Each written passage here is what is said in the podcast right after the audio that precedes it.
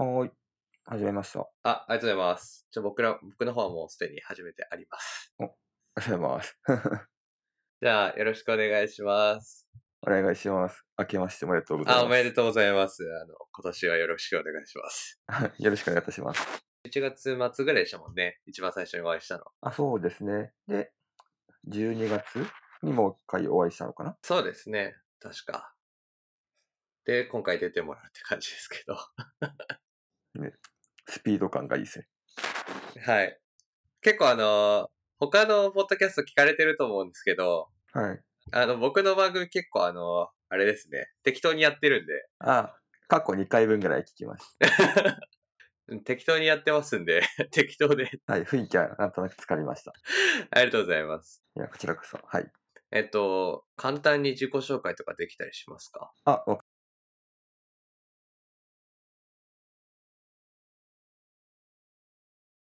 わかりました。えっ、と、新井と申します。で、アカウント名が MASSH42、マスター142で、だいたい Twitter とか GitHub とかをやっています。で、普段はスクイーズっていう会社でソフトウェアのエンジニアをやっていて、Python とか JavaScript とか GoLang とかをやっているエンジニアです。で、コミュニティ活動とかもいろいろやっていて、PyConJP だったりとか、Django コングレスだったりとか、あと JS のクローズドなコミュニティとかもやっていたりするという人間です。こんな感じで大丈夫かな？大丈夫です。めっちゃやってません？なんかいろいろ。そうです。それなんかオープンソースのコミュニティ結構好きなんで、なんかだんだんいろいろなことに関わっていったりしてますね。なるほど。確かにな。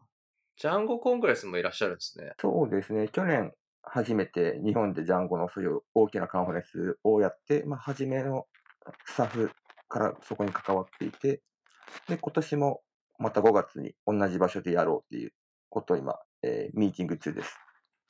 コングレス？こ今回行こうかなと思ってて。あ、そうですね。話はぜひぜひ。まだそういうティザーとかも立ってないんですけども、うん。まあ、えーサイボーズさんの会場で100人規模でまたやろうって今企画中なので、おー、よかった。聞いといて。ジャンゴとか会社で使われてますもんね。とか、そうですね。あの、なんて言うんでしょう。個人的にも書いてはいて多少ですけど、ああ、はいはい。そんな大したものは書いてないですけど、あの、アプリケーションとかちょっと知識も欲しいなと思いながら書いてるんで、うんうん。いいですよね。なんかジャンゴ聞ける人そんなに多くないじゃないですか、周り。僕は多くないんですけど。いや、そうだと思いますね。まだまだ Web だとそういう、まあ、Rails とか PHP とかがうん。多いと思うので、でも最近この Python も2、3年前からデータが広がってて、うん。うん。それで、そのデータのこう分析とか集計した結果をなんか二次利用したいっていう需要から Python の Web っていうのもまた盛り上がってきていて、うん。うん。それが去年ぐらいですかね、日本だと。そういうなんか流れの中で、このカンファレンスとかも立ち上がったりとか、あと、日本語の書籍とかも今増えていって、Python の Web とか Django とかが盛り上がってるなって今感じてますね。ほー。その二次利用ユースとかで使うってなった時に、結構フラスクとかのイメージがあるんですけど、僕。はいはい。それもよく聞かれますね。フラスクがいいんですか？とか、ボトルがいいんですか？とか、Django どうなんですか？まあ、それも結構この、まあ、ゆその規模とか、どんくらい本格的に Web を作り込むかとかの温度感にもよるんですけども、えーまあ、簡単に社内向けのアプリケーションとかだったらフラスクとかでも問題ないかなと思います。うん。ただこう、きちんと作り込んで外部に公開とか、ちゃんとスケールとかパフォーマンスが気にしたいとかになれば、あとセキュリティとかですね。とかパーミッション関連とか。はあ、はあはあ、であれば、まあ、 Django とか、あとは Pyramid、まあ、という、まあ、割と規模が大きいフルスタックみたいな感じのウェブフレームワークがおすすめかなと思います。うーん。うちの会社で Redash 使ってたりするんですけど、 Redash が Flask で動いた記憶があって、うーん、なるほど、なるほど。なんか、ビューアーぐらいだったら、 Flask でもいけるんだ、うーんとか思っていましたね。でもフラスクはまあ、すごい使い勝手が、そうですね。まあ、すぐ立ち上がりやすい。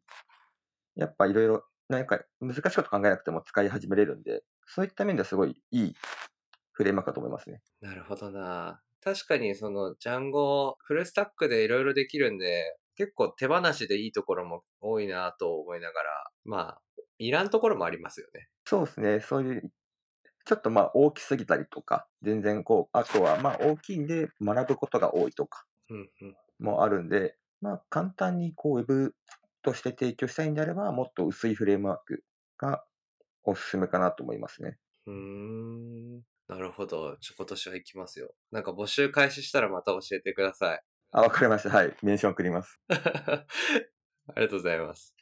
去年とかも1日でチケット売り切れちゃったんで、いやー、ちょっとな。あれはなんかこう主催者側からしてもびっくりです。そんなジャンゴ需要あったんだって。なるほど。あれですよね。まだあの、イベントの設計中で、その、なんだ、講演とか、セッションみたいなのっていうのは、これから決まっていく感じですよね。あ、まだ、はい。まだそういう応募もまだ始まってないですね。とりあえず、キックオフをやって、今年もやっていきましょうとか、そういうミーティングを1回だけやっただけなんで、ここからまた詰めていきます。なるほどな来年ですっけ？ stable になるの。来年、再来年ぐらいかな？忘れましたけど。2系が、あ、もう、 stable になっていますね。お、本当に？ stable というか、まあ、LTS のそういうのも決まっているんで、2系を使うことに今は何もためらうことはないですね。ですよね。なんか、な、なんだ、タイミングか。タイミングとしても、すごくいいですよね。ああ、はいはい、そうですね。そうそう。来年に、そういうこと Python にをサポートしている1系が来年終わるのか。2020年。そうですね。そうっすよね。私、あれですよね。Python のコミュニティ自体も 3K に移るっていう発表、この前なんか、なんだっけ？あ、そうですね。ありましたよね。Python 2のサポートがもう終わるので、2020年の1月1日でしたよね。だったかな？うん。なんかバグは直すけど、別に新しいの作らないから、みたいな、そんな感じの内容だった。あ、そうです。もうそこで Python 2の準備はまあ実質的には終わるっていう感じですね。なので今コミュニティもとか、まあライブラリとかもどんどんもう Python 3には移っていて、もう今から Python を始める人であれば、もう Python 3で問題ないなるほどなというのが今の Python 状況ですかね。いやー、そろそろメジャーアップデート来ないっすかね、また Python も。いやー、まあ、まだそうですね。まあまあ今 Python のその仕様策定もいろいろ大変なことがあったりとかしたんで、グイドさんが引退しちゃったりとか。おー、はいはいはいはいはい。なるほどな。まあ確かにあんまりたくさんアップデートされても困るっていう面もありますからね。そうですね。で、Python の作ったグイドさんっていう人が、その仕様策定から離れるっていうのを去年年末にちょっと話したんで、で、そこからまだ Python で大きな仕様の決定をまだされてないはずなんで、ここからどういうふうに Python が進んでいくかは、まだちょっと先が読めないというところが現状かなと思っています。いやー、これは多分、プログラマーじゃない人聞いても全然何の話かわからないやつだと思うんですけど、今の話。あの、そう。そう、一応テック系の話をしつつ、うんまあ他の話をするみたいな感じなんで。今なんか結構話しちゃったなと思ったんで、もっともっと緩い方向に持っていけますか？いやでもあの、Python 僕も好きなんで、こう概念が変わら、コンセプトが変わらなければいいなと思います。言語の思想というか。そうですね。まあ、Python も長い歴史の中でそこはブレてないかなと思うので、そういった面では安心をしていますね。コミュニまあ、そういう言語、使用策定のコミュニティとかもあって、そこのコミュニティを僕は信用しています。あ、じゃあ、戻していきましょう、話を。はい。そうですね。じゃあ、一応あの、上げてもらって、僕、僕、一昨日ぐらいにこの台本みたいなやつ書いてたんですけど、なんかふ、はいはい増えてますよね。なんかね。き昨日、今日で増やしましたね。ちょっと拡張しました。すげえなと思って。多分、小ノートを。はい。い一番書かれてますよ。今までの中で。なんかこれだけは話しておきたいみたいありますか？何があるかな？うーん、まあ、キャリアとか、おおはい。まあ、コミュニケーションとか結構話してみたいですよね。なるほど。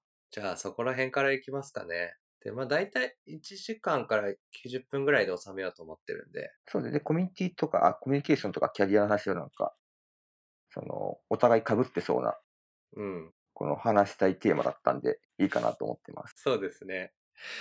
なんか、一番最初、あれですね、お会いした時にも、キャリアの話されてましたもんね。ああ、してましたね。はい。しました、しました。そう、書かれてるなと思って、何を付け足していくか何でレバレッジを効かせていくかみたいな話だったあそうです。あと思いまの、今までずっとこう、エンジニア一本というか、結構技術にしか興味がなかったんですけども、うん。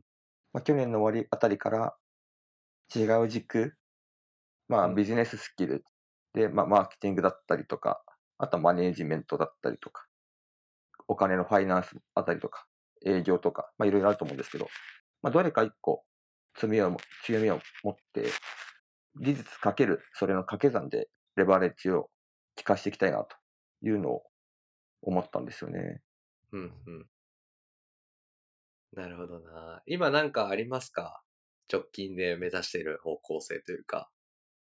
うーん、まだ、まあ、個人的にそういうファイナンスとかお金の勉強をしていきたいなと思いつつも、仕事、実際の現場ではどういうふうなロールになるかっていうのは決まってなくて、まあ、本当ちょうど明日、うちの CTO と今年とか今クォーター、どういうふうにやっていくかっていうのを話す場があります。おー、おー。いいっすね。いいっすね。まあ、それでもビジネスの方に寄せていくっていうのは、多分話が出ると思います。なんかあの、新井さんぐらいだったら、普通に関わらなきゃいけなくなってきそうですけどね、これから。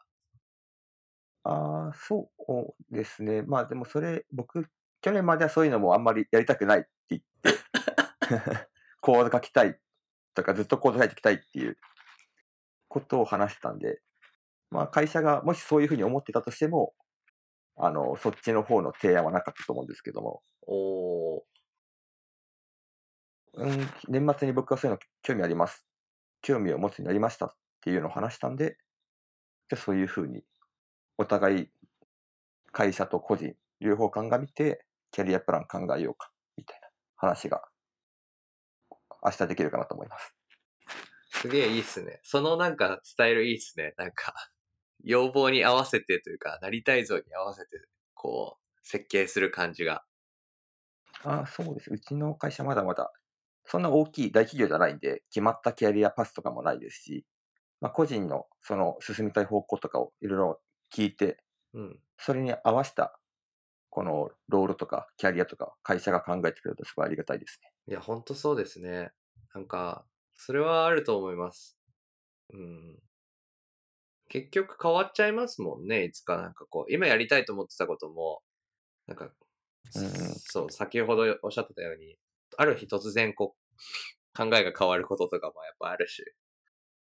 うんうん、そうですよね。個人もあるし、特に小さい会社、ベンチャーだと、まあ、3年後とか目標はあるけど、すごい周りの環境とか、うん市場も変わっちゃって、いろいろピポットする必要もあったりとかもするんで、そこは結構臨機応変に考えていかなきゃなというのを思ってます。確かにいいですね。まあ、キャリア、そうっすね。お金、なんかビジネスサイドのことが分かった上で技術に活かすみたいなイメージで今考えてる感じなんですか？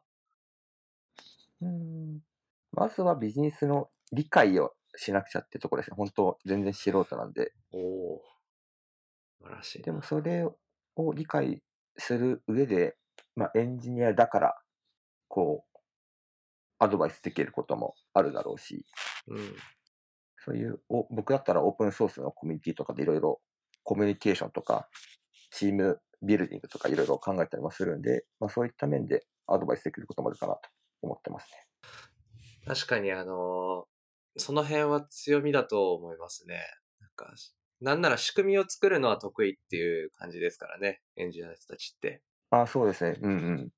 割と合理、なんか無駄を省くじゃないですか。合理的な意思決定とか組織の設計とか結構好きだったりするんで、エンジニアは。確かに。それは強みな気がします、本当に。なんかあの、もちろんビジネスサイドのやり方が悪いというわけではないですけど、やっぱ無駄が発生してるケースっていうのは結構ありますから、うんうん。なんかここはそんな重要じゃないからとかっていう、重要じゃないからここをこういう風にしてうんたらかんたらって言ってあげるとなんかすげえいいっすよね。まあそうです。まあそうビジネスがこう、非効率ってわけじゃないですね。そういうなんか門外観だから言えるなんか指摘とかもあると思うんで、ありますあります。まずはそういった関わり方をしていけたらなっていうのを思ってますね。ああ、ちょっと楽しみですね、それは。そうですね、これがまだ、あの、僕のキャリアとしてはまだ始まってはないんで、これのアップデートがあったらまたぜひ話してみたいですね。いや、いいと思いますよ、本当に。まあ、突き抜けるのもね、いいことだと思いますけど、また幅を広げるっていう、こう、挑戦をするのもいいことですよね、本当に。うんうん。そうですね、それにちょっと思いましたね。突き抜けることもすごい大事なんですけど、なんかひすごい質が高いからといってお金が儲かるわけではないとか、うん。うん。もうなんかいろいろ考えたりとかして。確かにな。なんかそのきっかけっていうのは何だったんですか？考えるようになったきっかけですね。あれです。20歳、あ、20代か。20代までは、こう、自分へ投資をしようって言って、すごい自分の技術うん。の向上とか習得に、まあ、時間もお金も投資していたんですけど、まあ僕来年30歳、あ、今年か。今年30歳で、うんまあ、20代も終わるってことを考えたときに、うんまあ、このやり方をずっと続けるんじゃなくて、30代はまた違ったこうベクトルをで自分の価値を高めていきたいなっていうのを思ったんです。ほうほう。で、まあ、その中でいろいろお金を稼ぐにはどうしたらいいかとか、いろいろ考えた結果、まあ、ちょっと軸を増やすのに行ってみようとか、もっとお金を勉強しなくちゃそもそもお金稼げないなとか思ったりして、この技術以外にもいろいろ勉強してみようっていうのを去年思ったんですね、年末いいですね。いやもう圧倒的に人生の先輩なんで、もう、なんか、おに。いやいいやや、もう、が僕はそれを見てますとしか言えないけど。僕もこう、そうですね、まあ僕もいろんな、その、僕よりも生きてきた人にいろいろ話を聞いたりとかでいろいろ学ぶこともあるんで、そうですね、確かに。人生の先輩、大事ですね。いや、本当にそうだと思います。なんか、まあ、生き方を真似する必要はないと思いますけどね。なんか、感じてるものが自分よりもきっと多いはずなので。そうですね。ただただそのロールを真似るのはあんまりいいと思わないんですけど、うんなんでその意思決定をしたとか、どの道を選ぶときの判断基準は何だったのかみたいなの結構僕聞いたりしますね。確かにわかりますね。うん。なんか、別に正解なんてないですからね、そこには。あ、そうそうそうですね。うん。し、そのやっぱ時代時代も変わるし、特にエンジニア業界とか本当早いんで、多分1年前、2年前の決定が今やっても正しいとは思わないし、わかりますね。ただそこに至った判断材料とか判断した理由っていうのを聞くと、多分その時のは正解で、その理由を持ってきたら多分今も正しい選択ができると思うんで、その裏側の判断の理由、原因を聞くのが結構僕は好きです。なんかわかります。あの、今の仕事をしていてもそうだし、なんか仕事以外でもそうですけど、なんか意外とそのアンチパターンみたいなのとか、うん ベストプラクティスみたいなものっていうのは参考になりますよね。そうですね。まあ特にアンチパターンとか結構参考になりますよね。僕好きですね。そう。でこれだけはするなみたいな。うん。いやー、すげえわかります、それ。なんか、これだけでよかったのにこんなことをしてしまったから、なんか最終また苦労したみたいとかうんうんうんうん。ね。多分そうそういうエンジニアリングでも多分人生でもあるんだろうな、みたいいや、ほんとそうだと思います。いいですね。なんかでもコミュニティのその、参加とかされてるなら、マネジメント方向に歩いていってもいいような気がするんですけど。な。あ、それも一つの、はい、キャリア、パスとしてはあると思ってますし、考えたりもしますね。うん、うん、うん。ただまあ、ないものを学習しようとしに行くってすごい、やっぱいいことですよね。うんなんか最近勉強とか幅広げようとかあります？幅広げようですか。難しいところですね。僕はあの、今、チームメンバーがやっとできるようになってですね。ああ、そうなんですね。増えたんですね。はい。あの、おめでとうございます。ありがとうございます。あの、まだまだ僕はあの、マネジメント、まあ、やったことないかって言われると、コミュニティとか、まあなんか別の活動とかで、まあ、マネジメントというか、ハンドリングみたいなことをやったことはあるんですけど、うんうん。まあ実際働いてみたときにですね、なんかそれどういう風にした方がいいのかな、さっきみたいに、あの、うんうん。まあスクイズさんすごいいいなと思ったのは、その、チームメンバーのことを考えてるじゃないですか。こう、はい。チームメンバーというか、まあ、組織だったら組織のメンバーというか、うんなんかその人がやりたいようなキャリアパスとか、関心に合わせた形でも仕事をこう持ってきてあげるというか、うんうん。なんかそういう風な、そういう風なマネージャーの下で働いてた時が僕が一番楽しかったんですよ。はい、そうですね。うんなんで、それをこう作っていくのってどうやったらいいんだろうなとかっていうのは考えてます、最近。ああ、なるほど、なるほど。うん。チームビルディングとか。ありますね。なんか、最初どういうふうに、なんていうんですかこう、始めてもらったら、まあ一番スムーズに、こう、仕事が始まれるのかとか、うんうん。onboarding flow みたいありますな。ありますね。もうめちゃめちゃ、こう、わからないところが多いです。なんていうんですか。何がわかります。そうそうです。向こうの需要が分からなくなっちゃってるじゃないですか。往々にして僕らって。その、やってる側から新しい人が入ってきた時に、うん。なんか勘どころみたいなのがまだつかめてないですね。うんうんうんうん。そうですね。しかももう、なんか自分、チームが長いと、そういうドメイン知識とかも増えちゃったりとか、なんか仕事に慣れちゃってて、何が初め分かりづらいかとか、何に戸惑うかっていうのも結構もう忘れちゃったりとか気づかない点も多いんで、まあそういった点に気づけるっていうのは新しい人が入ってきた時のメリットでもありますね。本当そうだと思います。はい。あの、できないことは悪いことじゃないっていうのを、こう、うんうん。まあ、チーム的には推してるんですけど、ああ、めちゃくちゃいいですね。めちゃくちゃいいと思います。なんかね、最初とか特にそうですけど、こう、まあ、間違ってダメなのって、まあね、ちょっと重要なミスをしたら困りますけど、さすがうんうん。に。間違っちゃダメってプレッシャーのもとで働いてた時は、結構きつかったっすからね。ああ、そうですよね。間違っても、特に、わざと間違えさせるっていう現場も聞くところにはいっぱいあるし、で、もしミスが起こっても、人が知らない、まあ、大体の現場では人が知らないのがウェブ業界なんで、うん。それはすごいいいことだと思いますね。なんか、僕はあの、未だに、まあ、価値観は違うので、僕が理解できないだけで、それを否定するわけではないんですけど、なんかこう自分がつまずいたところをもう一回つまずかせるみたいな、なんか。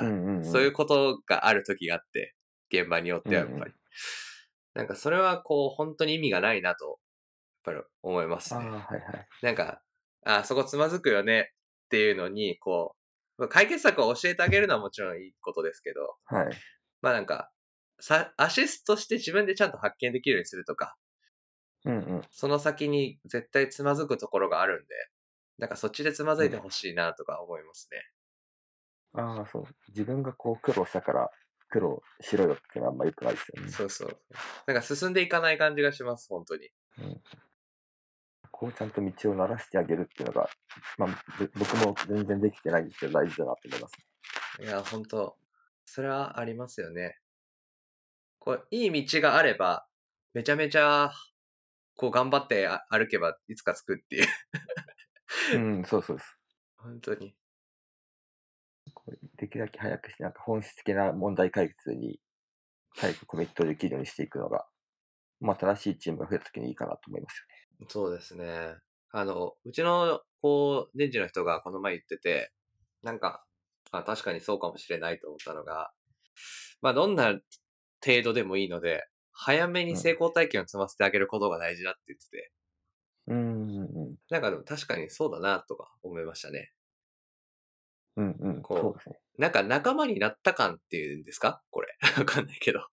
ああ、自分がバリを発揮したっていう成功体験みたいそれそれです。コントリビューションできたみたいな。な。うん、うん、うん。ああ、それは、そう、いいですね。今なんか OSS もなんかそういう風なものがあるなと思いましたね。うん。なんかオープンソースもいろいろ、なんか難しいバグフィックスを直しましたっていうプルリクを投げるっていう貢献はあるんですけど、本当に翻訳、一文字変えるとか、うん。なんかこう、タイポミスあります。とかっていう、このドキュメント変更のプロジェクトでも歓迎をしていて、うん。なんかそこで一個簡単なことを修正して、プロジェクト出して、でもそれでもすごいありがとう、サンキューみたいな、めっちゃ感謝されるんですよ。うんうん。でそういう小さいことの成功体験を積むことによって、こう、どんどん人が入りやすくなったりとか、それを通じて、よりもっと難しい問題へ取り組む道筋を与えてあげるうん。みたいなのも多分考えられているんだなっていうのが、ね多分これもそういう早めの成功体験かなと思いましたね。本当になんか、OSS っていうまあ文化というか思想はすごくいいなと思う部分が結構あって、うんうんそれは本当に思いますね。例えば、こう、タスクのアサインとかも最近こう気になるところがあって、チームでやるときに。はいその、貢献感というか、達成感みたいなものを持ってもらうために、なんかこう、どういう風な難易度の問題を、どういうバランスでうんこうお願いすると、なんか片方で成果が出せつつ、難しい問題をこう、取り組めるのかなとか思います。。なんかちょっとその、さっきの OSS の例で言うと、難しいバグフィックス、この人だったらできるかなとかって思ってお願いするだけだと、うんうんできない時に何もこう、貢献できてない感じになっちゃうんで、そうですね。ちょっと簡単なものを挟みつつ、みたいな感じを、うんうん、あむずいなそうですね。難しいですね。でまあ、実際の現場だったらそれのどんどん難易度を上げていくうん。っていうのもあるし、まあ、あと難しい問題をあをお願いして、分からなかったら早めに言ってもらう。うんていうか、分からないことは悪いことじゃないんで、どんどん聞いてくださいっていう雰囲気を作るのもすごい大事かなと思います。いや、本当にそうだと思います。まあ、最初は手放しをするっていうのが目標なので、うんうんこう、貢献できてる感じがあれば大丈夫かなとか思いながら、本当に、うんあの、わからないことをこう馬鹿にしちゃダメだと思います、本当に。なんか、うん、そうです。みんな初め分からないだし、そもそも。初めから全部知ってる人いないし、さっきの間違えてもいいよとか、分からないことはいいんだよみたいうん。うん。な。そういうのが大事ですね。それを許さないと、やっぱ知ったかぶりで変な方向に進んじゃうとか、こう、すごい最終盤になって全然違うものが出てきたりとかうん。しちゃって、そのリカバーがすごいコストがかかっちゃったりするんで、早めに分からないことを聞く、それを歓迎するっていうのがすごい大事ですそうですね。なんかその、こう、いいことを言える、悪いことを言えるって、まあ二つ、こう、あると思うんです。ポジティブな内容とネガティブな内容あると思うんですけど、圧倒的にこう、ネガティブな内容が言える方が、ポジティブな内容も言えるんだと思うんですよね。なんかポジティブな内容を言えたからといって、ネガティブな内容を言える雰囲気かって言われると微妙なんですけど、よ。うんうんうんうん。だから、こう、チームとしてとか、しこう、働くときに、どっちを重視した方がいいか、どっちの方が影響範囲が大きいかって考えると、ネガティブな方が言える方がいいよなって思いますね。ああ、いいですうん。まあネガティブ、心理的安全性みたいな話ですね。そうですね。はい。あのーあれじゃないですか。行動経済学とかだと、プロスペクト理論とかありますけど、お、それ知らないです。あのーなんだっけな。失うものの方が、同じ、同じことをやるにしても、ネガティブと、あ、ちょ、あ、これ合ってるかわからないんでね、ちゃんと調べてもらう方がいいですけど、はい。ネガティブなの方のものの方が、同じ内容のポジティブなものよりも、こう、損失で見たときに大きい。まあ、効用と損失っていうのがありますけど、得られるものと失うもので比較したら、同等でうん。同じ内容が判定してるだけなら、損失の方が大きく見えるみたいな、ああ、はいはい。ああ、出てきましたね。そんな感じの、プロスペクト理論。はい。そういう投資とかでよく言われてるやつね。それです。株とか FX みたいな。はい。あの、まあやっぱり同じ額でもね、得られたものはそんなでもないですけど、失った時のショックみたいな。ネガティブインパクトが大きく感じるってやつですね。それそれです。なんかそれも考えると、これ言った時に、あ、これなんか変なこと思われるんじゃないかと思うんだとしたら、人が。うんうん。なんかそっちをカバーしてあげたらもう完璧じゃねえって思いながら。うんうんうんうん。とか、でも難しいなと思います。言える雰囲気を作るのも時間がかかるので。そうですね。その本当にチームビルディングとか、もうそういうのをずっと言っていこうっていう、もう言い続けるしかないとか。ありまうす。ん。難しいですね。なんかその、褒めるっていうのももちろん大事ですよね。なんか、こうんうん。う、まあ、どういうふうな価値観で皆さん捉えてるかわからないですけど、まあマネージャーも普通のスタッフも別に変わんないですからね。何も。なんかロール、あそうそう役割が違うだけで、そう、偉いとかじゃなくて、本当役割が違うだけなんですよね。うん。まあそれはあの、同じ人。決定権がある人の方ができることは多いので、見た目上多く見えますけど、なんかうん、偉く見えますけど。でもね、なんか、タスクして、タスクをこなしてくれた人は褒められた方がいいしなと思ったり しますよね。いや、でも、チームビルディング難しいなと思ってます。あささっきのネガティブフィードバックみたいな話うんで最近僕が確かにそうだなっていうのを思ったのが、うんこうよく振り返りとかやるじゃないですか。うんうん。で、こう、ここが問題だと思いましたっていうネガティブなフィードバックとか、ここが生きてないと思いますっていう振り返りをしたときに、うんそれのターゲットを人、to 人じゃなくて to 物事、はい。問題にする。はいはい。なんか人を攻撃してるんじゃなくて、物事をに問題だと思っていて、今言っていますっていうふうに、そういう雰囲気にするのが大事だっていうのが言ってて、はいはい。この、円卓っていうんですかね、なんかこう机もそうやってなんか向き合って話しちゃうと、その向かいの人に言っているとか、うん。目が合った人を攻撃しているみたいな人が感じちゃうんですね。多分、そういうふうに言ってなくても人が感じちゃうと。うん。なので、そういう風な座座席の配置じゃなくて、ホワイトボードに向かうとか、うん。ディスプレイ、同じディスプレイに出して、そこに向かって話すとか。で、人対物うん、チーム対物にするっていうのが大事だって言ってましいやーその本読んだことあるかもしれないですよ。僕もその内容知ってます。た。おーなんか最近確かになと思いましたね。いや、わかりますよ、めちゃめちゃ。なんか、受け入れやすくなりますよね、何より。あ、そうですね。し、チームとして問題に取り組むっていう意識が出てくるんで、うん。個人攻撃にならないっていうのが。わかります、わかります。なんか、問題を解決しようとしてる感っていうのを出す。うん、そうそう。どう思いますみたいな。この問題どう思いますみたいな。とかね。うんうん。大事です。あと、最近思っ、まあ、僕が感覚的にやっぱ思ったのは、うん文化で国籍とかどうこうで分けるのが正しいとは思ったんですけど、僕の感覚としては、うん日本の人はやっぱそういう問題とかネガティブフィードバックしたら自分が責められているうん。って受け入れやすい。なんか僕前、今の職場で、は、1年ぐらい前はいっぱい海外の人がいたんですね。アメリカとか、カナダとか。そういう人たちと議論し、めっちゃこう議論するんですけど、終わったらすごいフレンドリーみたいうん。な。なんか今のは会議の議論であって、別に人は責めてないよとか、人間性を言ったわけじゃないよっていうなんか、前提があって、うんなんかすごい激しい議論が終わってもすぐ仲良く話してるとか。そのミーティングが終わったら。うん。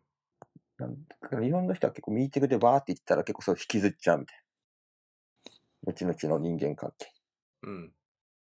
ので、そこはやっぱ日本の人とか、そこはやっぱ気をつけた方がいいかなって思いますね。わかるなそれ。なんか、ありますね。こう、うん。それ難しいんですけどね、感じちゃうのは僕もあるんで。いや、僕もあります。感じちゃうのありますよね。そうそう。でも僕はしないっていうの、こう、できる限り気をつけて。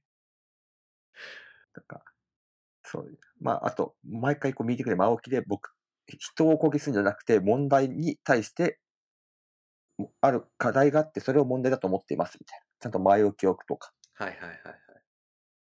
今から話すことは、なんか僕個人のこだわりじゃなくて、チーム全体に不利益だと思ってるから話しますとか。なるほど。なんかそういうのを毎回こう、クッションを置くのも大事かなって結構最近意識してますね。ああ。なんか、会議とかで、こう、ルールを決めるっていうのも一つのやり方かなとは思いますね。うん。こう、個人的な攻撃はしないで話をしましょうとかね。うん、うんそういう行動規約いいですよね。そうですね。なんか、オールっていうのがありますけど、こうんうん。う、友人から教えてもらったやつですけど、あの、け目的とゴールとは、まあ、それによって達成できるメリットみたいなものと、うんうん。まあ、アジェンダ、あとは、いや、それぞれの役割、最後にルールを決めてやろうね、みたいな。うんうん。まあ、それの頭文字を取って、オールって言うんですけど、なんか、あるとないでは違う気はしますね。いやーでも本当に、個人攻撃をしないというか、感じさせないような気遣いは、なんか、大事な気がしてて、まあ、ついついやってしまいがちですけど、そうそうですね。やってしまいがちだけど、やって毎回反省しますね。うん。でも本当にあの、気をつけるようにになりましたね。なんか、物に書いて説明するとか、うんうんうんうん。あの、まあさっきのモニターを見て話をするとか。うん全然違う気がしますもん、なんかこう。相手が見たときに、こう、わかるものというか。そうですね。それが行動心理学に基づいてるって言ってて、やっぱそういう学問も面白いなと思いますよね。はい。人がどう感じるかとか、本当にありますね。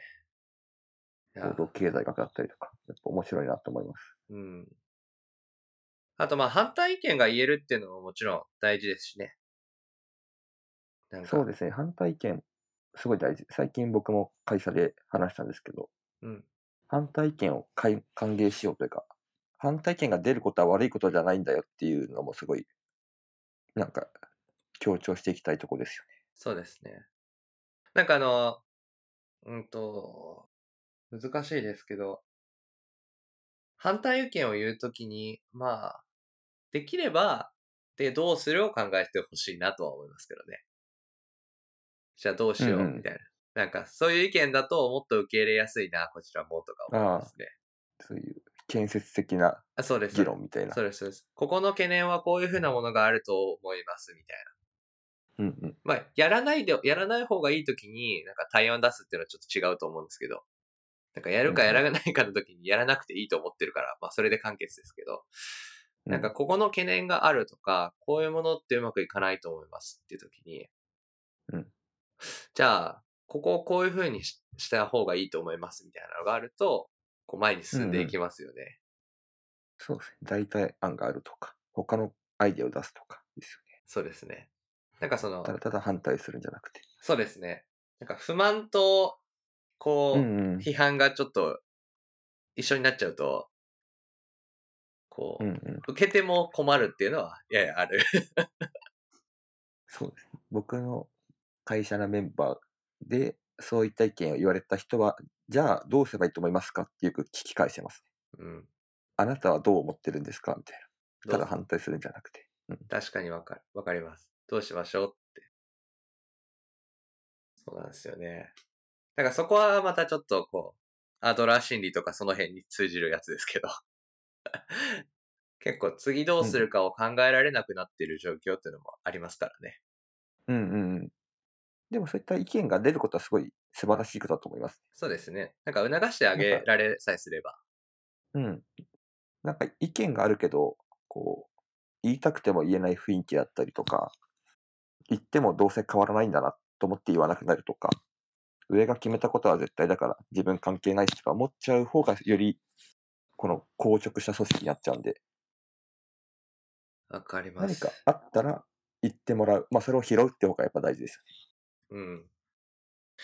なんか、すげえわかります。あの、なんて言うんでしょう。あちら側、こちら側っていう感じになっちゃったら、こう、うまくいかないこともたくさんありますね。なんか、あーわた、僕たちは受け付けないですみたいな。例えば、チーム間コミュニケーションとかをやるときに、よ。うんうん。なんか、こう、まあ、それぞれ役割があるんで、まあ、そこまでで全然いいんですけど、あの、こう、機能的には。ただなんか、うん僕らはこういう風にやろうと思ってるんです、みたいな。それはできないです、みたいな。でも、うん、なんか、こう、クイッと来ないなって。なんかこう、素結合ですか？あまりにも。うんうんうんうん。なると、こううまいことこう、間が繋がらなくて、うん。なんかコミュニケーションを取るのが難しいなと感じるときはありますね。はいはいはい。うん。そういうセクショナリズムみたいな、こう、縦社会とかにありますね。つながっちゃう感じですありますね。まあ、だからこそ自分はちょっとこう、ゴッて、グイッといくっていうのを。や、やらなきゃいけない。なんか、と思ってます。けどね、難しいところですけど。まあ、よくそういう、ビジネス側はどうこうで、テックの人はどうこうみたいな、そういうのもありますね。あちら側、こちら側。あります、あります、あります。まあ、わからないことを、なんかすごく最近思うんですけど、こう、わからないことを言えることがすごく大事な文脈で言うと、まあ、エンジニアリングも多分そうだし、僕らの仕事もそうなんですけど、うん。まあなんかこう、情報の量が全然違うんですよね。こう、知ってる量というか、できることの量というか、まあそれはあの場所が違うから当たり前なんですけど、うんうん。その得意な領域が。こうなんか、知識ない人が知識ある人に意見言ったらダメみたいな雰囲気も作りたくないなと思ってますね。うんうんなんかうんうん。全然知らなくても、別にアイデアで言ったらいいじゃんみたいな。そうですよね。うんうん。すごい思います。こういうのできたらいいよねみたいなとか。ちょっとやり方わかんないけど、みたいいやでも、やっぱ知らない人だからこそ気づけるなんか、ところもあったりもするんで、な。あります、あります。そういうなんか、業界とかチームとかの、なんか、暗黙知、常識に取られてるところってすごいあると思うんで。うん。すごく、そういう意味では多様性っていうんですか？うんうん。まあ、背景が違う人ももちろん大事だと思いますし、バックグラウンドというかやってることが全然違う人うんうん。もいると、なんかこう、いい感じなところに落ち着きそうというか、いろんな面で考えても、あ、確かにこの解放が良さそうだねっていう。うんうん。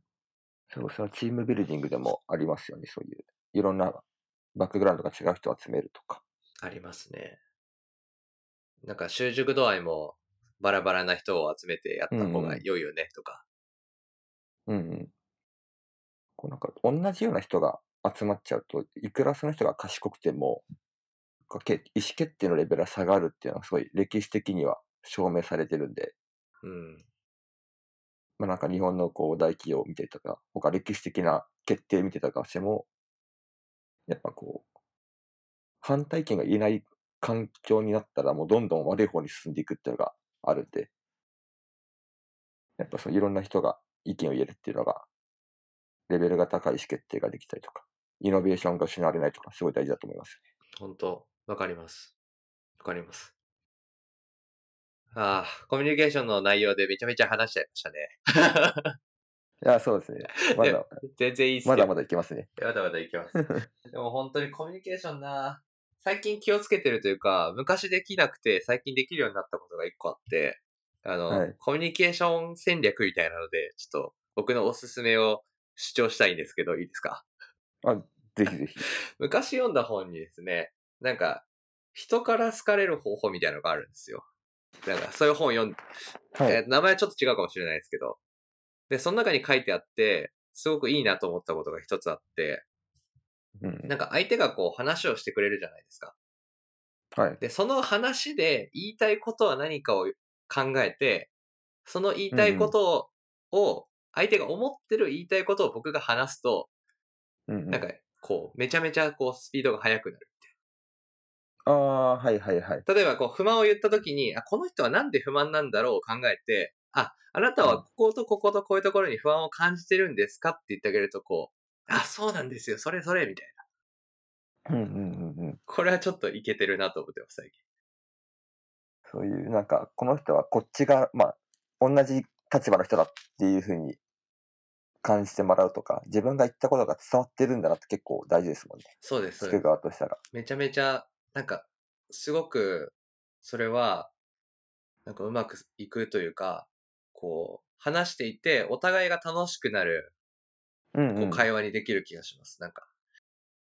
ともすると見えてるものにしか反応しなくなっちゃうんですけど、発言した内容はこう、その人の思いをすべてこう表現してるとは限らないので、うんうん。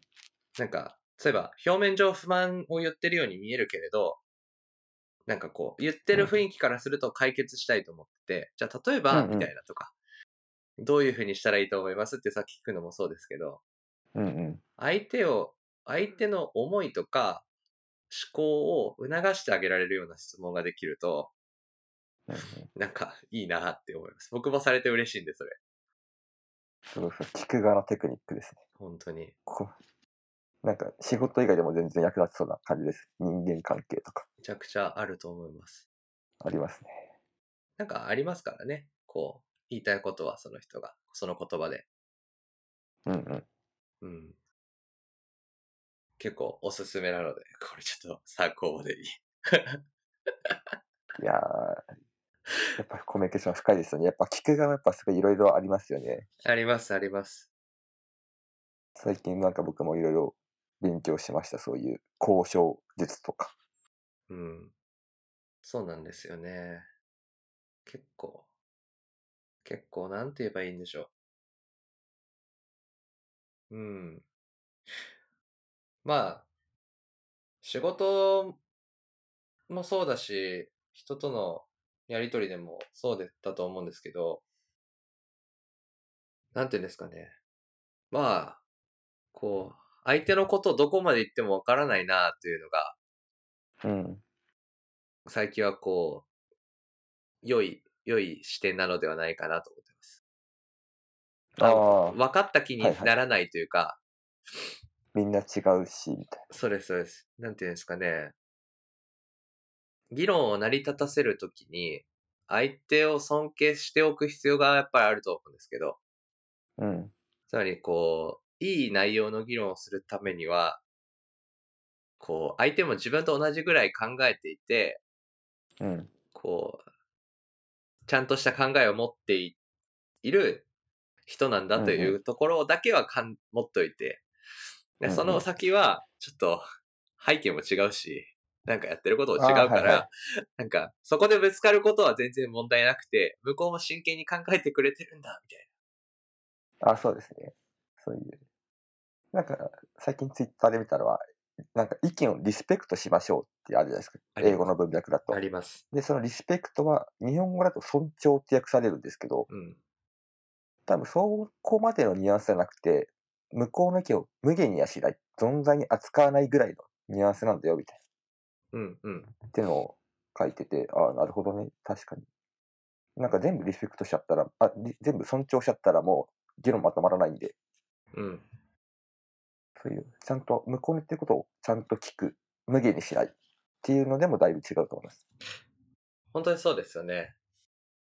なんか、結構その辺は、あの、足し算で、なんか、考えてあげるというか、こう、その意見も、汲み取って一部使ってどうしようかみたいああ、そうそうそう。ん。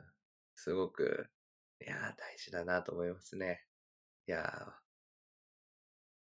でコミュニケーションはね、仕事以外でも、なんか、まあ、家族との会話も全部そういうコミュニケーション一個だなとか思って、ああ、人生全部ここにかかってくるんだっていうのを感じましたね。去年。ー、まあ、ほとんどの悩みはそこで生まれますからね。そうね、やっぱ人間関係なんだなと思って、これがうまくいくとすごい人生プラスだなって思いました。本当にそうだと思います。本当にそう。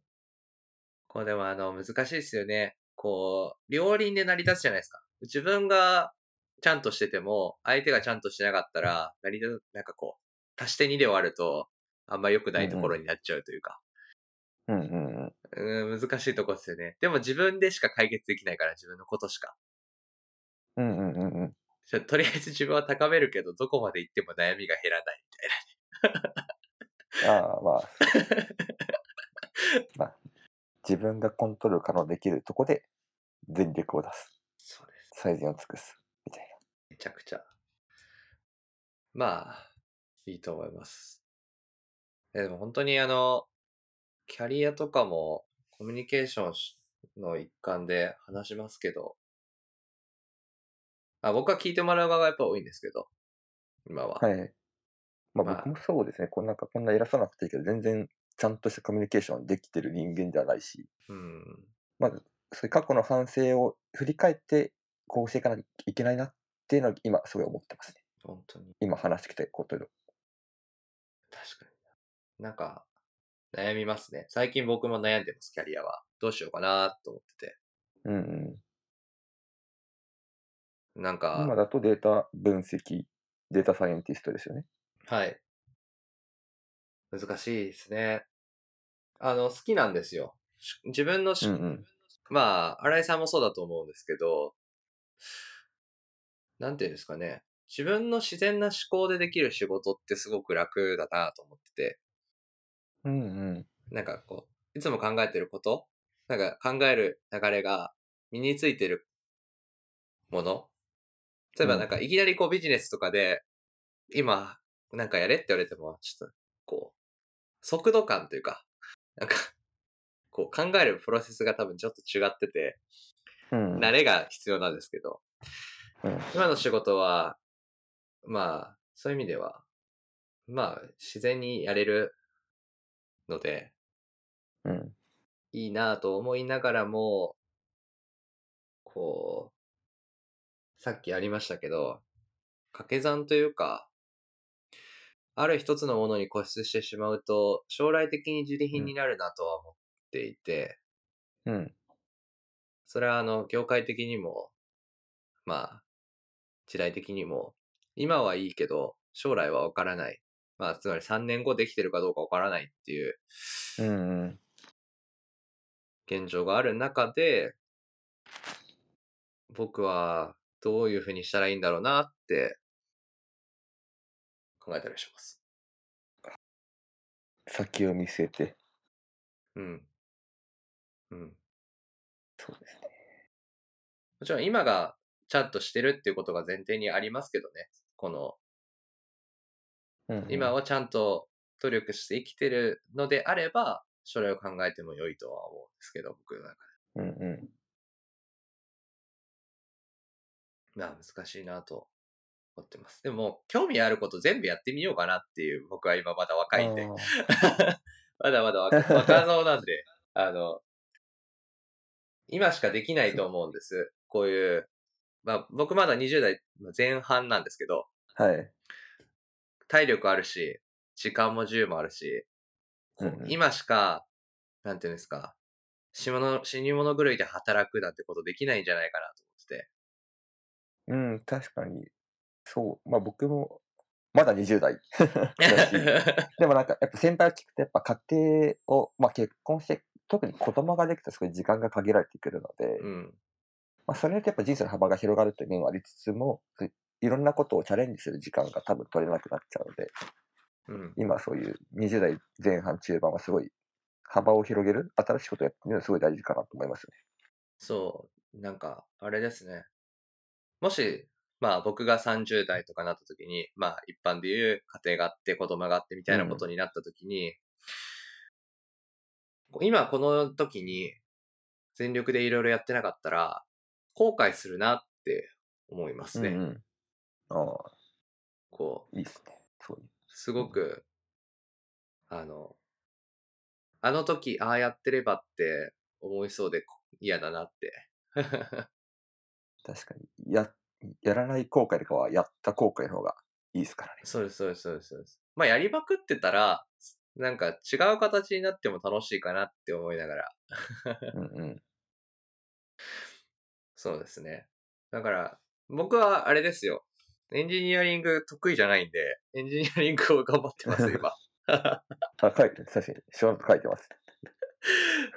うん、え、あの、プログラミング言語とか、 computer science とか、ん。なんかもう全然その辺が未だに得意じゃなくて、はい。でも、もうもうやるしかないっすよね。やる、やるしかない。なるほど。やるしかないと思ってます。もう、ね、教育も必修だし、プログラミングひが。こぼれこぼれやるやつですよね、こぼれ。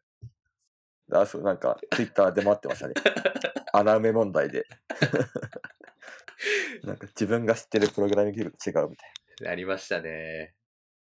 でな。も、そまあでも本当に、あの、まあ、これから先どういうキャリアを歩むか考えたときに、僕が今思ってるのは、うんあれですね。いろんなバックグラウンドの人がこう活躍できる場所が作れる人だったらいいなと思ってます。う。おう場作り的な。場作り的な感じですね、まさに。あの、まあ、コミュニティとか、こう、そういう概念はやっぱ好きで、うんううん、すごく良いと思ってるんですよね。こう、うまく言えないですすごい。いや、向い、すごい、この前あったりとか、今日話して向いてるなと思うし、うん。この自己分析のやつを見ても、あ、まさに向いてるなと思いました。僕、この、このタイプしか出ないんですよ。あの、この、あの、なんていうんですか、広報活動、運動家ってやつですか？あ、あ、そうです。今、今見てるのはあの、あの60パーソナリティーズってやつなんですけど。あ、そうです。はい。これか、提唱者か、なんか主人公みたいなやつしか出ないですね。ああ、やっぱそういう、なんかパーソナリティなんですね。うん。だからすごい、これ見ても、あ向いてるなと思いました。今、そういう場を作るとか、みんな巻き込むとか。なんかね、楽しいっすよ。やっぱりあの、みんな好きなものがあるじゃないですか。うん。なんか大事だと思うものがきっとどこかにあるし。なんかそれがこう叶うと、まあ、新井さんと話してもそうだし、まあ、他のメンバーと話してもそうなんですけど、すげえいい目をしませんか？なんか、そういう人たちって。うんうん。楽しそうにするじゃないですか。あそうですね。楽しいです、今。本当に。あの、それが好きです、僕は見てるいいですね僕多分こういう人を、場を作るのがそんな得意じゃないんですけど、そういう場に行って違う人と話すのはすごい楽しいんで、の。そういう助かってます。いや、もっと、あの、いろんな人紹介しますよ、じゃあ。あありがとうございます。そうそうこの60、16パーソナリティーズ、まあ、僕はちなみに言うと巨匠タイプだったんですよね。そう、こんなん出るんだと思って。これなんか読んでて、まあ、確かに当たってるなと、とっても思いましたね。うん。なんかフレンドリーながらも引っ込み思案で、落ち着いてるんだけど、突発的になんか興味本位で行動するって。とかで、なかなか予測がつきづらいです。とか、あとは、あれだな、手を汚しながら物を分解して、再び一つにまとめて、元よりも少しだけいいものを作り上げることを楽しみます。こう、リファクタリングすごい大好きなんで僕。ああ、めっちゃ当たってるとか、いなんかやー、こういうフェアプレー精神をすごい重視するみたいわかります。だから部分的に似てる部分があって、だから、こう、話ができるんだと思います。なんか。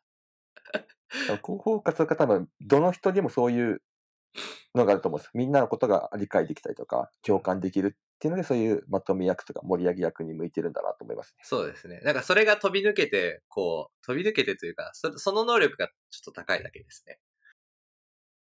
うん。いや、いや、でも本当にあ。あの、すごいいいと思います。こういう、こういうの。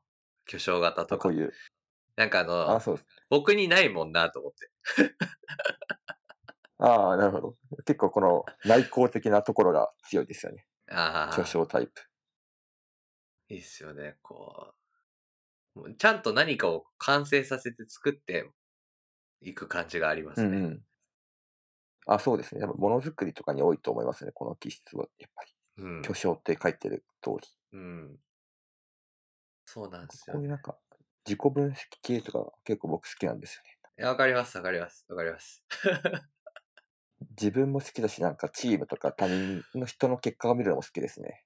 わかるなぁ。わかるなぁ。もうでもだい、毎回やってもね、大体変わらないんで、自分は変わらないなと思って。あそれはやっぱ自分がブレてないとか、自分ができてるっていうので素晴らしいと思います。いやストレングスファインダーやったことないんで、まだ。やってみようかなと。ああ、ぜひぜひ、ちょっと共有しますよ。60パーソナリティよりもはるかに長い30分、40分かかる。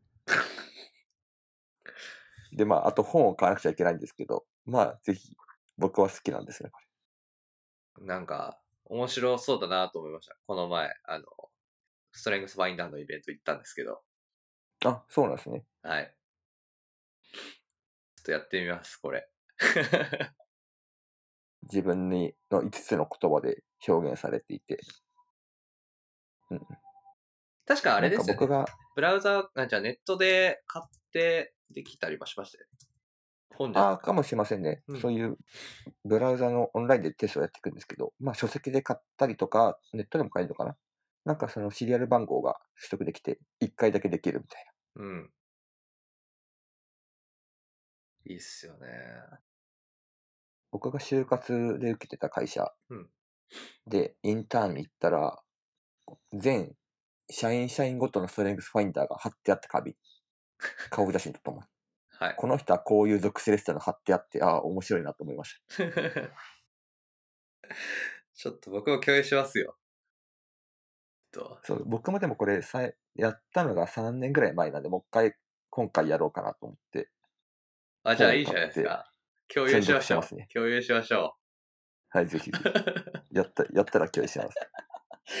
なんかこうやってこう、毎回、なんかある期間を置いてやっていくと、ああ、自分はどういうふうに変化していったんだって結構分かっても面白いですね。う。うん。わかります、わかります。この学生の時にやった時と、社会人1、2年目ですぐ変わってたんで、社会経験をやったことによって。うん。やっぱそういうなんか自分のライフイベントでも変わってくると思うんで、価値観とかは。確かそれを知る上でもすごい、なんか決まったこう、指標として使うのもおすすめかなと思います。なんか、定点観測するのいいっすね。うんうん。やっぱこう、変化が見えやすいんで。本当ですね。いやーなんか、やっぱり本たくさん読まれてるみたいですけど、お正月なんか読みました？お正月なんか。本読んだのは、会計の世界史っていう本うんと、仏教になる哲学っていう2これや冊を読んで、あれですね、山口さんの方ですね、下は。あ、そうです、そうです。僕も読みました、これ。面白いっすよね。いやー、めちゃくちゃ哲学ハマりましたね。いや、わかるわー。なんか哲学つまんないなってやっぱ思ってたんですけど、ちょっと前まで。なんか誰かから言われたのが、なんかこの、まあ、僕とか凡人が抱えている小さな悩み事なんて、なんか過去何千年の偉人が考え抜いた結果答えを出しているみたいな。あ確かに。歴史に学ぼうと思って、哲学を勉強を始めましたね。いや、わかるわー。僕、この本読んでカント買いましたよ、カント。あ やばい、突き抜けてる。まだ読めてないけど、あの、あれです。あの、判断力批判からを買いました。へえなるほど。そこ、ちゃんとそういうなんか原文というか、そっちに進んだんですね。なんかあの、あれですね。最近アアートとかに興味があって、芸術。ああ、わかる。いや、この本もめちゃめちゃ押してくるじゃないですか。あの、あれも、山口さんの別の本も読んで、あのあの、あ、エリートはなぜアートを学ぶか、そうそうそう美意識を高めるか。そうそうそうそうそう。はい。で、あれも読んで、確かになーとその、会計の世界史っていう本も、世界史と美術史、アートの歴史を絡めて会計を説明してるんですよ。はあ、はあはで、これを読んで、あやっぱ美術史面白いなと思って、本買おうと思ってます、次。あ、あれですか？会計の世界史とか、あのメディ、はい。メディティ系とかで出てきます？あ出てきます、出てきます。何の話だ？イタリアの歴史から、あの産業革命の話から、で、最後、アメリカの近現代の話ですね、本当おーなんかなんで、最後は、ゴールドマンとか、JP モルガンとか、なんか今有名な外資、企業の創始者の話がいっぱい出てきて、それはそれで面白いですね。おー。いや、すごいっすよね。なんかあの、僕が最近そういうのばっか見てるからなのかもしれないですけど、まあ、いわゆる、こう、なんていうのかな。山口さんの本で結構出てくると思いますけど、まあ、いわゆる功利主義と呼ばれるやつから、うん。なんていうんですかね、ルネサンス時代みたいな、こう芸術とかアートとか、いわゆるヒューマニズムみたいなものが、こう、まあなんか戻ってきてるのかなというか、なんていうんですかね、うんうんただ単純に便利、使えるではなく、でその先に何があるかみたいな。なんかすげえ最近そこに関心があります。あの、以前お話しした通り、こう、クリエイターの世界とか、はいはい。デザイナーのこう、やつとか、なんて言えばいいかな。うんうん。で、ちなとかわかりますか？そうですコ。コミュニティとかもそうですけど、なんか、そういうのが最近面白いなと思っていて、まさに以前お話ししたように、 Patreon ってあるじゃないですか。うん。あれも、ルネサンス期のパトロンとほぼ概念的には一緒じゃないですか。パトロンですね、あれは。うんうん。パトロンのクラウドソースみたいな。うん。なんか、結構、おもろいなみたいなね。まあそうねそういうクラウドファンディングからの流れで、なんか、うんうん。単純な金儲けじゃない。もう揺れてますね、なんか。もう揺れてます。揺れてる。でも地震警報ならなかった。ならなかったですね。多分ツイッターだ、みんな。ツイッター、レポートしてくれてる。ツイッ揺れターてる、揺れてるとか。揺れてる。そうなんですね。た最近。茨城県で震度4。え、結構大きいじゃないですか。あまだ揺れてる。長い。そうっすね。うんうん。酔いそ あ、でもやっぱなんか、お昼なんであんまりツイッターみんな言わない。多分みんな外にいるから気づかないんだろう。確かに。いやー、そういえば、でもそういう、あはい。美術で言うと、あれ行きましたよ。ムンク見に行きました。お、そんなん言ってたんですね。あの、ムンク店に。上野が近いんですけど、ああ、いいですね、上の。あの、そこに。で、また別の展示。美術館。そう、東京都美術館です。ああ、確かにやってましたね。あ、来週までやってるんだ。めちゃめちゃ。で、その次も確か面白いんじゃなかったかな。えーっと。文句。その先。あ。なんか違うやつか。忘れましたね。なんか別のやつもあった気がしたんですけど。うん。まあ面白かった。面白かったですよ。いいですね。なんかさっきこの現、功利主義がうん、への揺れ戻しみたいな。のも言ってたんですけど、確かになんかこの哲学の本でも、なんかこう、金儲け優先で走った企業がなんかコンプライアンスを守らないとか、すごい、小学生でもやらないような粉飾をするとか、うん。なんかそういうのやっぱ美意識がないとか、教養がないからだって書いてて、うん。確かに一理あるなと思いましたね。それは本当に、なんて言うんでしょうね。軸が多ければ、どっかがこう、歯止めをかけるような気がするんですけど、うんうん。まあ、便利であること、まあ、ユーティリティみたいなものをこう、重視すると、まあ、なんか、そうどこかで歯止めが効かないというか、なんか、うん。なんかさ、そういう指摘があって、確かにこういうのはやっぱ勉強するのは、まあ、教養としてでも知っておくのはいいことだなと思いましたね。本当に、ちょっと面白いなぁと思ってますね、なんか。まあ、どれも捉え方の問題だとは思うんですけど、やっぱり。美術も、なんか他の学問も。うんうん、すごく感じますね。なんかこう、最近すごく思うのは、こう、それはできるけどやっていいかどうか問題ってやっぱあると思うんですよね。うん。うんうん。なんか、何をするにしても、特にあの、えっ、と、人工知能系の界隈だと、まあいろいろあると思いますけど、例えばセ,、うんうん。セクシャリティを特定するとかはまあタブーだし、うんうん。あとは人間の個性みたいなものを特定しようとするデータ収集はやめた方がいいよねとか、うんうんうん。なんかこう、やれる、技術的には到達可能だけれど、それがなんか果たして本当にいいのかどうかみたいなところの、こうんうん。う、資料が欠如しちゃうと、なんかや、こう、やらなくていいというか、考えればわかるエラーを、うんうん。なんか容易に行うなっていうのはちょっと思ってます、最近。あ、またねそういうデータ系とかありそうですね。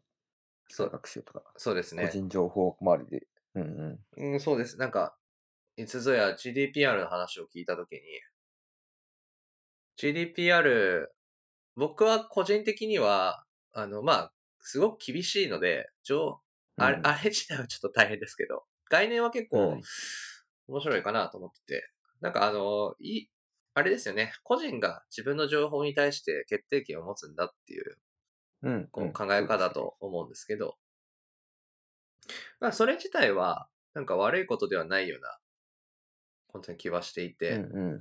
なんか無作為に取ることってできるじゃないですか、データなんて。無作為にあというか、できますね。まあ、うん JavaScript を書きまくれば、なんか、何でもできるし、みたいな。まあ、そう、ウェブだったらできるし、まあ、IoT やったらね、もう何でも中国とかやってるし、みたいそうそうそうそうそう。あの、家の形取ったりとか、まあなんなら位置情報から住所を特定することもできるわけで、な。あ、そうですね。あと、まあ、スマホゲームが位置情報取得してるとか。それそれそれ。まあ、取ることは悪いことではないですけど、じゃあその先僕らみたいな職業が利用するときに、本当にそれって、いや、できるけど、それやっていいのうんみたいな。うんうん。それなんか、やれるけど、その先何があるかちゃんと考えなきゃダメだよね、みたいな。うんうん。すげえそれは思いますね。だから、こう、あの、もちろんやれる、便利であるっていう軸も大事だし、うんうん、そうじゃなくて、それは本当にいいのかどうかみたいな。本当に意義があるのかどうかとか、そこに対するこう嗅覚を養うというかですね。なんかそれはすごくあるなと。哲学とか芸術とか、まあ文学とかもそうですけどね。そうですね。すごい共感しますうん。ね。あと、僕がいた大学だとそういう前期課程は教養課程だったんですね。そういう専門じゃなくて。1、2東大です。年生は。東大、東大。あ、と、はい。東大、東大。そうです。で、まあ、僕がいた時は、あ、てか学生だった時はそんなことあんまり、なんかなんでこんなやってるんだとか思ったし、まあ理念はできるけど、理解ができるけど、意味があるかなとか思ってたんですね。うん。だからあんまそんな勉強を熱心にする方でもなかったんで。うん。でもなんかこう、最近こういろんな哲学とかアートとかやって、なんかこういういろんなこう、判断基準というか、いろんな視点を持つことが大事なんだよっていうのを伝えたいんだろうなっていうのをすごい納得しましたね。うん。やっぱいきなり専門に行っちゃうと視野が狭くなっちゃうんで。ああ、それはわかるかもしれないです。まあ、それでやっぱいい学校だなって改めて思いました。突き抜けるのもね、大事なんですけどね。こうん、う、まあ、バランスですね、そりゃ。あそうですね。いいっすよね、教養課程。いや、もう教養課程が羨ましいです、僕、あの、東大は。いやでも、確かによかよかったですね。いろんなことが授業取れて。そうですね。なんか専門性はまあ、どうにでもなるじゃないですか。頑張りさえすれば大学変えることも容易だし。うんうん。あの、その優秀な、その、なんていうんですかね。あの大学だからこそできる提供のスタイルじゃないですか。うん。なんか優秀ないろんな分野の先生が出てきて、いろんな話が聞けるって、あれすごいいいっすよね。うん、なんかすごい恵まれてるなと思いました。うん。今振り返ってみると。本当に、それ思いますよ。なかなか在籍時には実感できないんですけど、やっぱり人間って。本当に。なんかあの、前の会社に行った時に、あの、まあ、東大に遊びに行ったことがあってですね、教養の過程をこう、見、見させてもらったんですよ。教養、教養過程の授業に入らせてもらっって、その時医学だったんですけど、あはいはい。いや、でもこれ受けられるのいいなって思いましたね。なんか、ああ、いいですそうそう、全く触れないことを、普段生きてたらというか、ある専攻を選んでしまうと、触れない知識が、なんかこう、提供されてるって、ね。うんうん。それ自体がすごく価値がある気がします。本当に。そうそう、そういう文系理系関係なく取れますからね、そういう違う学部の授業とか。本当に本当に。あれがすごいっすよね。いや、羨ましい。羨ましい。僕は勉強します。大体ですね、今、1時間、半経ちましたね。はい、早いですね。くらいなんで、そろそろお開きにしますかね。あと、あれですよねそうで。すね。あの、最後、最後？最後でもないか。あの、先日、出たんですよね、テレビで、スクイーズさん。ああ、そう、それを最後じゃあ軽く紹介はい、紹介しま。す。昨日なんで、1月13日のがっつりマンデーっていう放送うんうんで、えーすごい社長が注目する企業っていう、えー特集でスクイーズが紹介されました。うんうん日本交通の社長の紹介で、えーはい。すで、テレビに映りましあ、僕は映ってないんですけど、会社が出ましたよっていう ご紹介です。スクイーズさんって結局今何してるんでしたっけ？は、えー、もともとそういう民泊の運営サポートとか代行とかをやってたんですね。うんうんで、その民泊で培ったノウハウをホテル業界にも適用していこうということで、そのサポート対象を広げたりとか、あと自分たちでホテル、あとハイビルとかを借り上げて、リノベーションして、ホテルとして、あの、オープンする。みたいな、宿泊業も自分たちでやっている。っていうような企業です。うーん。民泊、不動産、宿泊みたいな。そういうのを使っていて、まあそういう、今、日本インバウンドが、こう、オリンピックとかあるし、万博もあるし、あとワル、ラグビーワールドカップとかいろいろイベントがあって、すごい海外からいろんな人が来来て、うん。あの、泊まるところの不足というか、ホテル不足、宿不足ってすごい深刻な問題だったりとかしてますし、うん。あとはこう、資産があるんだけど、地方とかだとそれがい眠ったままで有給資産になってうまく活用されていないっていう問題もすごい増えていて、そういった社会問題をこうテクノロジーの力で解決していこうっていうのが自分たちが取り組んでいることですね。良い。良いですね。良い。いや、良い。いと思います。なんかすごくいいなと思って。こう、社会問題解決するためにみんなで力を合わせるって感じが。あそうすごい僕もそこに共感してこの会社に入っているんで、なんか働いてても、やっぱやりがいがありますね。うーん。し、うん。お客さんも見えやすいんで、そういう泊まってる人とかが実際にいるって思うと、わかりますね。すごく大変な道だと思いますけど、やりがいがあるんだなと思います。なんか。あ、はい。いや、一筋縄ではいかないと思います。社会問題になってるんだから。そうですね。やっぱだと、まあ、やっぱりこう、お金もすごい大きいのが動くし、うん。こう、お客さんとかもすごい大企業、不動産とか鉄道さんとかすごい大きい企業が多いんで、こう、そこそこでやっぱ難しいところはいっぱいあるし、こう、なんか既存の仕組みを壊して変えていくっていうのも大変なんですけど、やっぱそれだけやることによってインパクトが大きいことができたりとか、なかなかこういうウェブベンチャーではない規模感で動けてるなと思うので、うん。そこは面白いかなと思いますね。なるほど。つくりさんは人材を募集していらっしゃいますか？あ、絶賛、すごい、人手が足りてないです。エンジニアも、ビジネスメンバーも。あと、まあ、特にこう、今年、すごいデータが溜まってきてるんで、うん。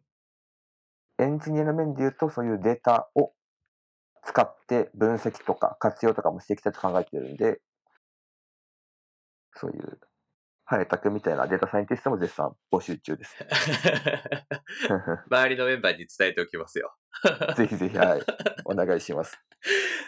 じゃあ、ありがとうございます。ご紹介いただいて。はい、すいません。宣伝いただきました。いえいえいえいえいえ、書かれてたんで、せっかくだなと思って。あまあそうですね。なんかい、昨日出たんで、まあ、話しておこうかなと思いました。確かに。わかりました。